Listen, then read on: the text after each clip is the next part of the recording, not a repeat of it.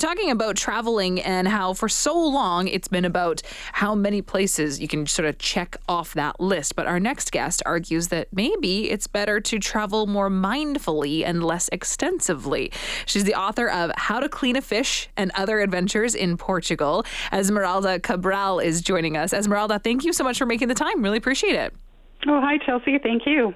So, you wrote an article for the Globe and Mail. Uh, our listeners can check it out at theglobeandmail.com if they want to read it, talking about traveling more mindfully. I'm curious how you came to this point. What inspired the article, Esmeralda?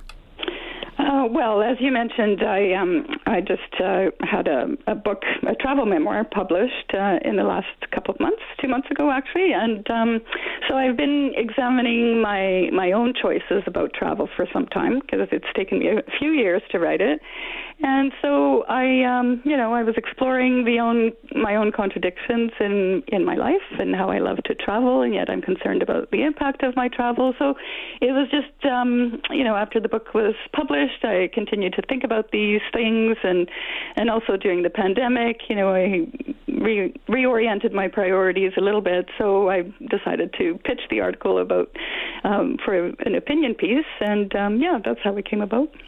So I, am curious then when you're talking about traveling less extens- extensively but more mindfully, limiting the quantity of places that maybe you could go and visit in your travels.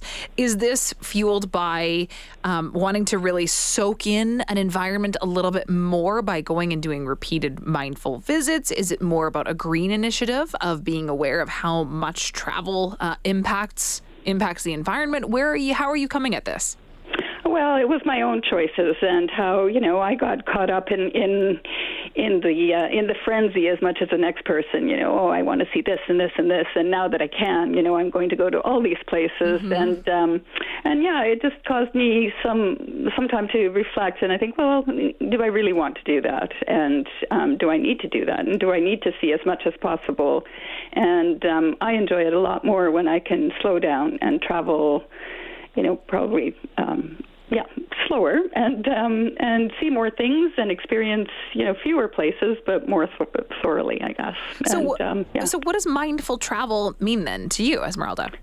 Um, yeah, well, that was a headline that that the Globe came up with. Uh, mindfully, um, I think to me just means uh, thinking about it. So before you know, before we make a choice to travel, to think about why do we want to travel and how do we, do we want to travel and um, do we need to travel and or maybe do we want you know where do we want to go and why and just thinking about those things. I think you know, I think these are conversations that we need to be having, um, you know, about our opinions and our struggles, even our contradictions or our fears about our impacts, that kind of thing. As long as we're thinking about it and maybe being a bit more mindful about it, then I hope that we could maybe have less impact or, or think about our choices a, a bit more before we, you know, rather than just saying, I'm going to go and do this um, because I can, right? Because I want to strike it off my bucket list. Right.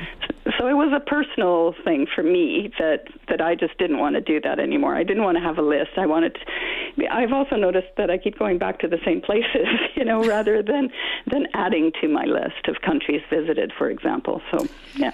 It's funny though because there does sort of need to be this paradigm shift because I've you know I've, I've talked about this before when we're my husband and I are thinking about maybe places that we might like to go on vacations and it's never it's never oh well let's go back to a place we've already been to because you feel like you've sort of been there done that and yet some of those places were really incredible and really enjoyable and so it's just kind of reframing the idea of what it is that you're taking in and the motivations behind it. Can you give a, an example in terms of um, mi- mindful travel or slower travel, however, whatever term you want to use that, that pertains to you, Esmeralda, that you've experienced that maybe has been a greater takeaway than trying to travel more extensively? Well, I think, you know, as I mentioned in the article, the, the pandemic was a big awakening for us all, I think. You know, all of a sudden we can go anywhere. Um, and for me, initially, it was a bit of a panic. Oh, my goodness, what am I going to do? And how long is this going to last? And when can I travel again? And where shall I go?